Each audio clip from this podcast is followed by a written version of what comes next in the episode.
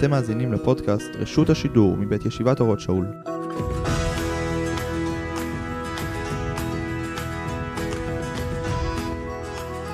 שלום לכולם, שלום לרב יובל שרלו, שלום למאזינים, אני אלון שפירא. במפגשים הללו אנחנו ננסה ללבן יחד עם הרב יובל שרלו סוגיות הקשורות לתורה, למדינה, ליהדות ולכל מה שביניהם. מתחילים.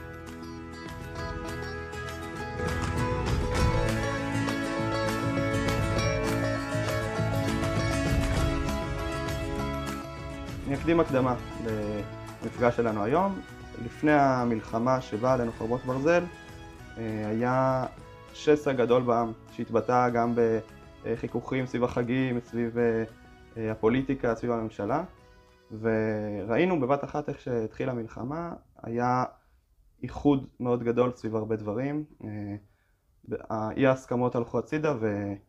ונבנו הרבה דברים, אם זה במילואים שכולם כולם התגייסו, ואם זה בעם ובכל מיני אה, אה, התנדבויות ובמקומות כאלה, שבעצם אה, שמו את המחלוקות בצד. רציתי לשאול, מה זה אומר? האם זה אומר שהמחלוקות האלה היו בכאילו? האם זה אומר ש... מה, מה זה אומר על המקום של המחלוקות האלה? ובכלל, מה זה אומר מחלוקות בעם? מה המקום שלהם? האם זה טוב, לא טוב? לא את הכל אני יודע, כי אה, גם הרבה דברים צריכים לבדוק ברמה העובדתית, אבל אני, במחשבות שלי, בדברים שאני אומר לעצמי, הייתי אומר שליש, שליש, שליש. שליש הוא שכנראה גם לפני המלחמה אה, המחלוקות האלה התנהלו בכמה אה, שדות, בטוויטר, בפוליטיקה וכדומה, במידה מסוימת איש מפה, איש משם וכדומה, אבל בגדול, האומה הישראלית לא הייתה כל כך קרועה כמו שזה אה, מצטייר אה, כתהום איומה. אני חושב שכן הלכנו למקום לא טוב, אני חושב שכן הוויכוח הציבורי, אני חושב שבעיקר הפוליטי היה איום ונורא, וגם ברשתות החברתיות, אבל אני רוצה להזכיר לעצמי, וכנראה גם לכולם, שגם הפוליטיקה וגם הרשתות החברתיות הם לא חזות הכל. ובחברה הישראלית אה, יש אה, הרבה יותר קשר, או היה יותר קשר גם לפני המלחמה, מאשר, אה, מאשר בעקבותיה. אני כמובן, כמובן, כמובן, לא, אני חושב שזה לא ההסבר לבד, לכן אמרתי שליש, שליש, שליש. אני רק רוצה לרכך טיפה את לפני המלחמה. השליש השני הוא ברית גורל. כלומר, כאשר אתה נלחם על החיים, אז באמת אתה דוחה את המחלוקות אה, לפינות ולצדדים, וזה לא משהו ייחודי לנו, כן? כלומר זה מאוד מאוד הגיוני שכאשר מתאגדים, אז אה, אנחנו מכירים נניח בתנ"ך שישראל וארם, ברגע שאשור עולה, אז הן אה, מתאחדות, למרות שהן אויבות מושבעות, כנראה בימי אחאב, מה שנקרא קרב קרקר, וכנראה הדבר הזה גם קורה להבדיל כמובן. אז זה השליש השני. אבל עכשיו בא השליש היותר עמוק, ואני חושב שהשליש היותר עמוק הוא שאכן המלחמה הזאת נתנה לאנשים הזדמנות, לכולנו, לחזור בתשובה במובן הטוב של המילה. במובן של לבחון באמת כמה אנחנו כן אוהבים אחד את השני, וכמה אנחנו כן רוצים אחד את השני, וכמה אה, יש בינינו חילוקי דעות, ואנחנו שמחים שיש בתוכנו חילוקי דעות, ואף על פי כן אה, יש לנו שורש ופנים אה, משותף מאוד עמוק, והמלחמה מאפשרת לנו הזדמנות ייחודית להישאר שם. אני כמובן פוחד, כמו כולם, שאנחנו לא הולכים לעשות את זה. אבל יש הזדמנות עצומה עכשיו שנמצאת לפנינו, ואני מאוד מקווה שנשכיל לנצל את הניקוי הזה שהמלחמה הביאה, ואת החזרה למה מה באמת חשוב בחיים. אמרת שחילוקי דעות זה משהו שיש בו גם חיובי. מה, מה הצדדים החיוביים של מחלוקת? בחילוקי דעות יש רק דברים חיוביים. כלומר, אין שום דבר שלילי בחילוקי דעות. אתה יודע שאתה בא מבית מדרש. בית מדרש, אתה מכיר משהו שאין עליו מחלוקת? יש מניפסט אנטי אה, שפה אחת ודברים אחדים, וזו פרשת מגדל בבל, שמופיעה בתורה כפרשה שהיא ממש מנוגדת, שלא נהיה שפה אחת ודברים אחדים. חילוקי דעות הם ממש מצוינים, כי הם בוחנים את האיפכא מסתברא, הם בוחנים את האפשרויות האחרות, הם, הם מעוררים והם מאתגרים למחשבה, הם אה, טורחים לכך שאנחנו לא נישאר באותה בועה, אלא תתאפשרנה פריצות דרך וכדומה. מבחינה זו, אה, בעלי הסופות, זה התיאור של חכמים שיושבים אסופות אסופות ועוסקים בתורה, הללו מטמאים והללו מטהרים, הללו אוסרים והללו מתירים. כלומר, תרבות המחלוקת שלנו היא ממש אה, יסוד קיומנו. כמו לכל דבר טוב, יש לו צללים. ואנחנו צריכים להתמודד מאוד עם הצללים של הדבר. כאשר חילוקי דעות נהפכים למטרת ניגוח, לא לבירור הסוגיה, כאשר היחס לצד השני הוא לא יחס כאל מי שחושב אחרת וטועה, אלא כמי שהוא לא לגיטימי והוא לא ראוי, כאשר חילוקי הדעות אה, חורגים מהנושא הנידון והופכים לתאוות הניצחון ולתאוות הבוז וכדומה, אז אנחנו אה, מוצפים בצללים של המחלוקות, זה נכון ביחס לכל תחום חיובי. לכל תחום חיובי יש צללים שעלולים מאוד מאוד להעיב עליו ולהעכיר אותו, ולכן הדבר שאנחנו צריכים לעשות זה להתמודד עם הצדדים המכוערים, אבל חס וחלילה לא לחפוץ בכלל לחיות אה, בחברה שכל הארץ היא שפה אחת או דברים אחדים. גם במגדל בבל, אז דווקא רואים ש... אמנם זה היה ברצון הקדוש ברוך הוא, כי הוא בסוף פיזר אותם, אבל אפשר לראות שהם לא הצליחו לעשות משהו משותף ברגע שהם לא היו שפה אחת ודברים אחדים. זאת אומרת, האם אפשר לומר שבעצם המחלוקות לפעמים לא מאפשרות בנייה? איך, איך המדינה שלנו תיראה אם uh, כולם בסוף ירצו את אותה מטרה? האם זה יהיה... בוודאי שאם כולם רוצים את אותה מטרה, אז אתה מרגיש שאתה יכול לבנות מגדל וראשו מגיע השמיימה ולהתגייס וכולם למען אותה מטרה, אבל אז אתה מגלה את הרמיסה ואת הדריסה של אלה שלא נכנסו פנימה לתוך המשבצת, וכשאתה אומר, אנחנו, תמיד תבדוק מי נשאר בחוץ, מי לא היה כלול בתוך, אה, בתוך הדבר הזה. ולכן עדיף לחברה לוותר לעיתים על הישגים לטווח קצר, שניתן להשיג על ידי שיתוח כולם לאותו כיוון ולאותה מטרה, אה, את הניסוי הזה כבר עשו, עשו סין הקומוניסטית, עשתה ברית המועצות, עשו, עשו את הניסוי הזה וראו גם מה התועלת וגם מה הנזק הנורא של ניסיון לכפות את זה בכוח.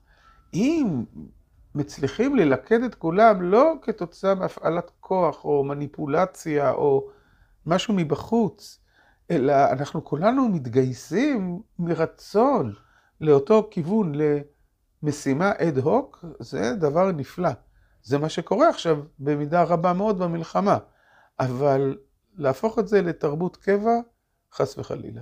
מה הדרך הנכונה לעשות את זה עם, עם ריבוי הדעות והמחלוקות, להמשיך גם לאחר המלחמה בעזרת השם, לפעול ביחד בצורה נכונה? אני חושב שהמילה הכי מדויקת היא ענווה. ענווה פירושו של דבר איננה שאתה לא מכיר בערך עצמך. אתה מכיר בערך עצמך, אתה חושב שאתה צודק, אתה נאבק למען משהו, כל זה זה דבר מאוד מאוד מבורך. אבל ענווה זו תודעה מתמדת שאתה לא ממלא את הכל. יש מרחב עצום של אמונות, דעות, מעשים וכדומה, שאתה ממלא חלק מהם. ואת החלק הזה תמלא בכל כוחך, בכל מאודך, בכל רצונך, בכל דרכיך. אבל ברגע שאתה מכיר שלא אתה זה שנושא את כל האמת כולה, ברגע שאתה מכיר שאתה זקוק גם לצד השני, גם כדי שהוא יעצים אותך, גם כדי שהוא יבלום אותך מהסכנות שאתה אה, נושא בחובך, גם בשביל שהוא יאתגר אותך, גם בגלל שהוא עצמו נושא חלק מן האמת אה, אה, וכדומה. אז בתפיסה כזאת אתה נמצא ובנית לך תפיסת עולם קודם כל שלך עצמך כלפי פנים. זה מתורגם לכללים מעשיים. זה מתורגם לכללים מעשיים של אי בוז, הפסקת הבוז והשלילה וחוסר הלגיטימיות והכינוי בשמות והגלישה לדברים אישיים. זה מהווה בריחה מפייק ניוז, מלשון הרע, רכילות וכדומה. זה מחייב אותך להציג את עמדות הצד השני לא כקריקטורה, אלא בהגינות. אתה אחר כך חולק עליהם מכל וכול, אבל קודם כל להציג אותם בהגינות, כי יש בהם דבר מה שהוא רוצה אה, לשאת ועוד כהנה וכהנה, אבל כל אלה הם צדדים מעשיים של, או ביטויים מעשיים, גילויים מעשיים של הענווה, שאני חושב שהיא צריכה להיות יסוד הכל. יש דרך להביא את הענווה הזאת גם ל... אה, למדינה, למנהיגים שלנו, לאדם הפרטי, עכשיו אני שיושב בבית, האם מעבר ללעשות את זה בעצמי? אני לא יודע, אה, זה, אני, אני חושב שזה הדבר הכי חשוב אה, ממש בעקבות המלחמה האחרונה, לא רק בגלל, בגלל שתי הסיבות או שני ההקשרים הגדולים שהיא פרצה. גם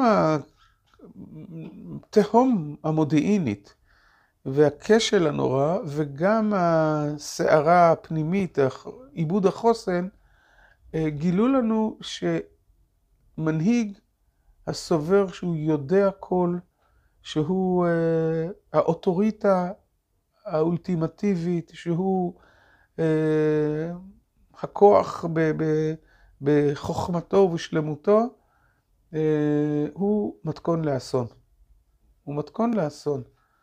והאמת היא שמשני הצדדים, כלומר משתי הסוגיות האלה, המודיעין ודמות החברה, אה, הלוואי, הלוואי ולקראת אה, המשך המנהיגות של עם ישראל יקומו לנו מנהיגים שידברו אמת בצניעות, בענווה, ויאמרו מה הם כן מסוגלים לעשות, לא יבטיחו הבטחות שהם לא מסוגלים אה, לעשות, וידברו בגובה היושר. עם הציבוריות הישראלית, ואנחנו נבחר בהם. זאת אומרת, זה המבחן הוא לא שלהם רק, אלא המבחן הוא האם אנחנו כחברה מוכנים לבחור מנהיגים שדוברי אמת. וחלק מדבר האמת שלהם זה, אני, כפי שאמרתי, הימנעות מהבטחות שווא, הימנעות מדברי רהב, אמונה מאוד עמוקה בתפקידה של האופוזיציה. תמיד. כי גם האופוזיציה נושאת אה, אה, אה, עמדה מסוימת. תפיסה פוליטית, שאם מפלגה, מנצ... אם קואליציה מנצחת 70-50, אז המדיניות שלה צריכה להיות 70-50, לא 100-0, אלא זה יחסי הכוחות, אז ודאי ודאי שאם 70-50 אז היא צריכה לרוץ עם ה-70, אבל לא לראות את עצמה כ-100 ולדרוס את, ה... ולדרוס את האפס, ואין זה משנה בכלל קואליציה מאיזה צד, מאיזה מפלגה, מאיזה כיוון. אני אומר את הדברים בלי לדעת מה יהיו תוצאות הבחירות הבאות. אה, כל האלה זה אפשרי, אני גם מאמין שנגיע לשם. אני מאמין שהמודל שאנחנו נרצה כמנהיג אה, עשוי להיות ככה, אבל זה מבחן גדול מאוד של החברה הישראלית. אנחנו עכשיו בפרשת השבוע אה, נכנסים ל... לעולם המדבר והעם ישראל במדבר, עם, בהנהגה של משה רבנו.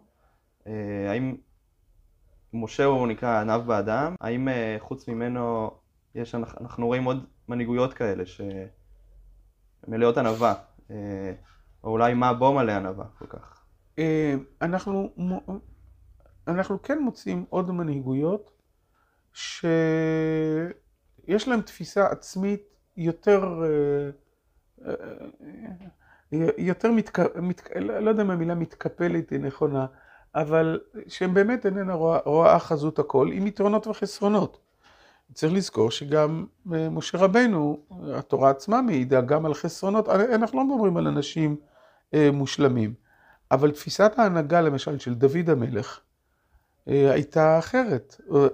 כלומר, היא גם הייתה תפיסה של סוג מסוים של ענווה, סוג מסוים של רצון מתמיד בפיוס, אני מזכיר, הן עם אבנר, כן, בראש ובראשונה עם שבט בנימין ועם אויביו ומתנגדיו וכדומה. אפשר להזכיר מה היה שם בעצם עם הסיפור עם בנימין? בסופו של דבר כששאול נפטר, שאול היה מלך ישראל משבט בנימין, האומה לא הייתה מאוחדת.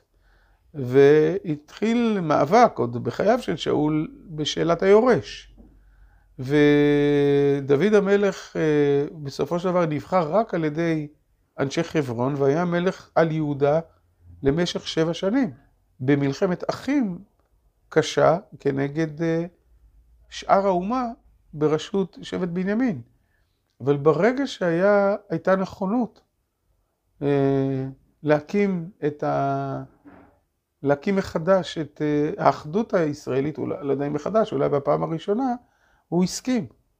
הוא הסכים, בניגוד לעצת יואב, שר צבאו, והוא חיפש מדיניות של פיוס והתקרבות, זה, זה הדבר הנכון לעשות. אם אה, נמשיך אחרי דוד, יש את שלמה ואז רחבעם, שבעצם בימיו אה, התפלגה הממלכה. Yeah. אה, האם יהיו זמנים שאנחנו גם נגיד, יכול להיות שהגיע הזמן לפצל את, ה, את המדינה, את ההנהגה? אני לא מצליח לראות אותם. אני לא יכול להגיד, כן, לא, never say never, זה בטח אנחנו כאומה של בת 3,500 שנים, לא, לא כדאי לה להגיד משהו שלא יכול להיות, כן? אבל אני כן יכול להגיד שאני לא רואה את זה באופק, גם בגלל שיטרפו אותנו בלי מלח פה במזרח התיכון, אבל גם בגלל מה שאמרתי מקודם, אנחנו כן, כנראה שרובנו המוחלט רוצה לחיות ביחד. לא כולם, יש, לפחות לא כולם מדברים כך, ואתה כן מוצא ביטויים איומים ונוראים, האחד כלפי השני לפעמים בתחומים מסוימים, אבל בגדול אני חושב שרובנו המוחלט מאוד חפצים לחיות האחד עם השני, על אף חילוקי הדעות ועל אף התאומות הפוליטיות, ולכן אה, אני, אני לא מצליח לראות, ואני מקווה כמובן שלא נעמוד אף פעם בסיטואציה כזאת. מה היחס זה צריך להיות בין המרכז והרוב שבסך הכל מסכימים, לבין הקצוות הקיצוניים? אמ, היחס צריך להיות כפול. מצד אחד, לקצוות גם יש תפקיד. צריך לדעת את הדבר הזה. גם לקצוות יש תפקיד אה, להתסיס את המחשבה, אה, לקחת דברים עד הסוף, אה, לחולל אה, אה, אפשרויות וכדומה, אבל מצד, ומצד שני, המרכז, צריך את עוצמת המרכז. זה, זה אחד הדברים שמאוד חסרים במבנה החברה, בכלל, אני רציתי להגיד החברה הישראלית, אבל זה לא רק החברה הישראלית. אנחנו תמיד מדברים על אחריות הרוב הדומם. וזה נכון, לרוב הדומם יש אחריות עצומה והוא זה שנותן כוח לקיצוניים אה, להשתלט על המציאות. אם אתה שואל אותי האם אני רוצה אנשים קיצוניים בחברתי לכיוונים שונים, התשובה היא כן. אבל רק כאשר יש אה, מרכז מאוד מאוד ענק שבא ואומר עד פה, כן? כלומר, אה, פה, בדרך זו אנחנו רוצים לחיות, בתוך זה אנחנו רוצים לחיות וכדומה.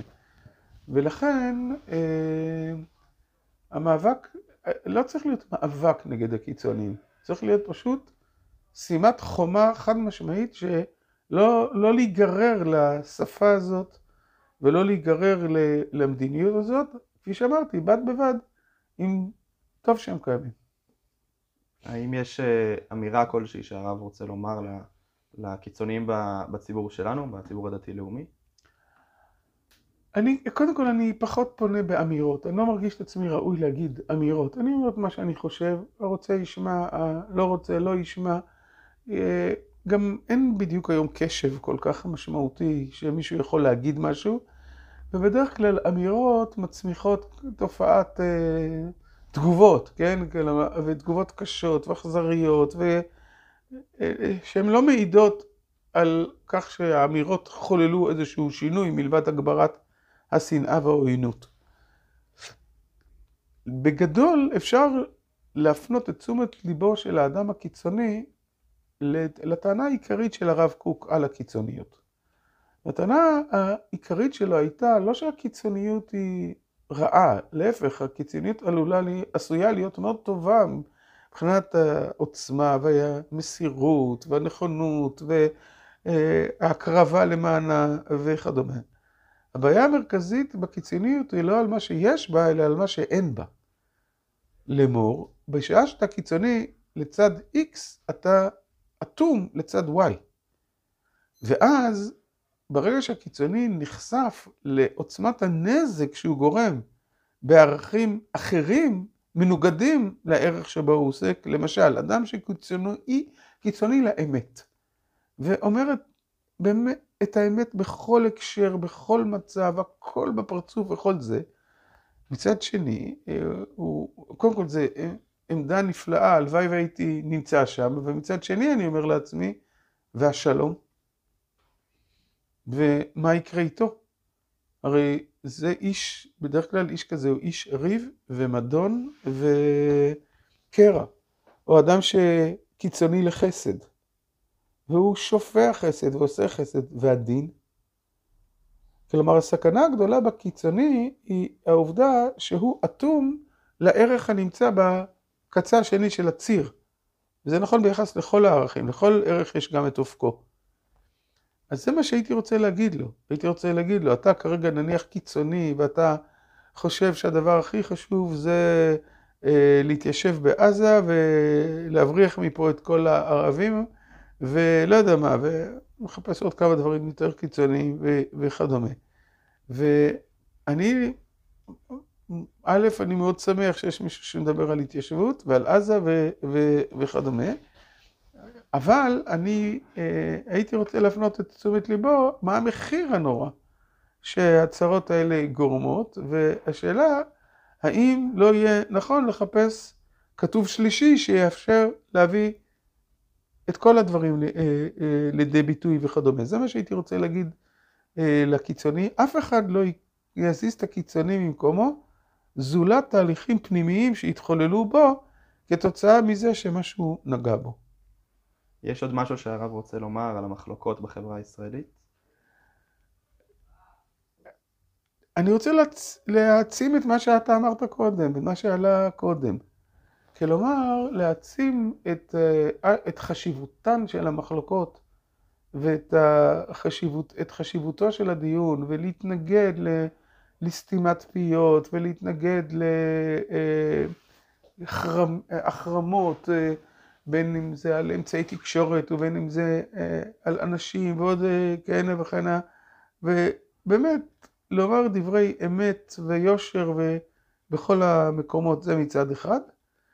ומצד אה, שני, אני מאוד, אה, אה, מאוד מייחל לכך שאותם שליש, שליש, שליש, כן, כלומר אותם דברים שכן באמת קושרים בתוכנו ושכן באמת אנחנו נמצאים ביחד ושכן באמת יש ביכולתנו לרומם ולקחת את הדברים למקומות טובים יותר, אכן יבואו לידי ביטוי. זה... זה התנועה הכפולה שאני חושב שצריך ללכת בה. תודה רבה הרב, ניפגש בבקשה.